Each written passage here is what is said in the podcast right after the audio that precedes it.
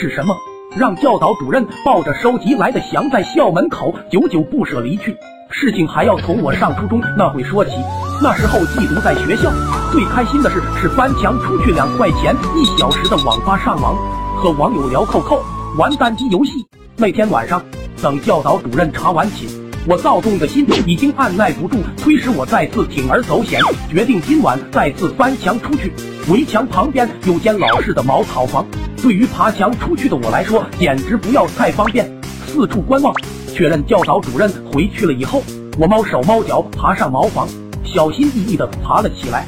正在这时，茅房里亮起了手电筒的灯光，紧接着传来了教导主任严厉的骂声：“是哪个小子爬在茅房上面？哪个班的？哪个寝室的？”突如其来的声音，以至于我很害怕，一个重心不稳，直接踩穿房顶掉了下去。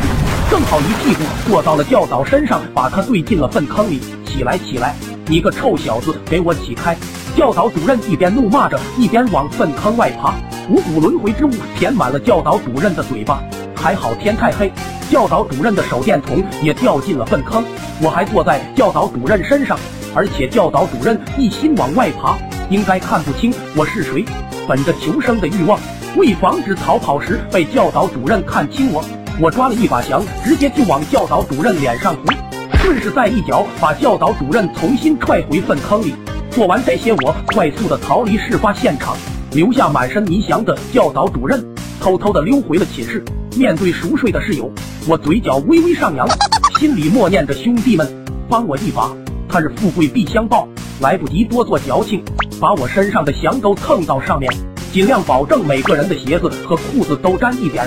翔不够，我就脱下裤子就开始拉，确保每条裤子和鞋子都沾上翔。小心翼翼地掀开室友的被子，在室友的手上也抹了一些翔。没过多久，教导主任拿着喇叭在楼下喊：“全部开灯，不许走出宿舍。”那声音简直用到了胸腔里的所有力气。室友一个个醒来，一个个用手擦了擦眼。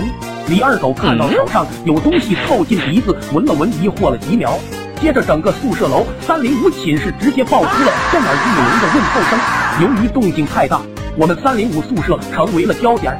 教导主任第一个出现在宿舍门口，在教导主任的训斥中，舍友们也大致了解有人爬墙外出，却掉进粪坑里，而这个人就在我们整个当中。舍友们也纷纷明白为何人在床上躺，想从何处来。教导主任当然是不会说他被砸进粪坑的事实。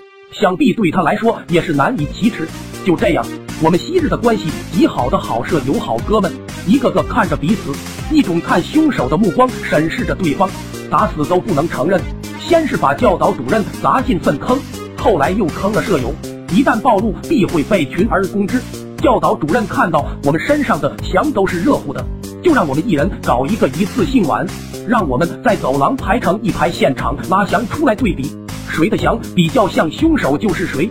舍友和我一个个想哭的心都有，舍友们更是巴不得找出这个人大卸八块。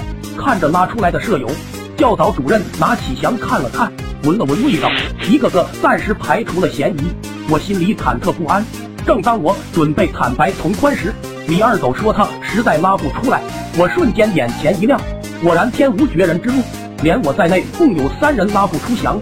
无可奈何的教导主任只能先放了我们，我们三个拉不出翔的，成了教导主任的重点怀疑对象，并表示第二天会继续请我们拉翔给他看。第二天天还没亮，我早早跑去小卖部买最辣的辣条吃下去，吃到肚子发烫。很快教导主任就再次请我们拉翔的时候，我信心满满的拉了一碗，教导主任拿起来闻了闻，直接放弃。我拉的翔都辣到他的眼睛了。整个三零五的人都被暂时排除了嫌疑，这让教导主任闷闷不乐，想着三零五的人可能被人栽赃嫁祸，转移了目标。抱着这样的想法，教导主任把昨晚粘在我们鞋子上的翔拍了照并风干，没事就拿着一盒一次性碗待在男厕所旁，进去一个就递给一个碗，并告知拉翔的时候就带点出来。久而久之，报仇心切的教导主任收吉祥的爱好传遍了校园。学校最后不堪舆论的压力辞掉了教导主任。还记得教导主任在离去的最后一天，在校门口久久不肯离去，眼泪在眼眶里打转。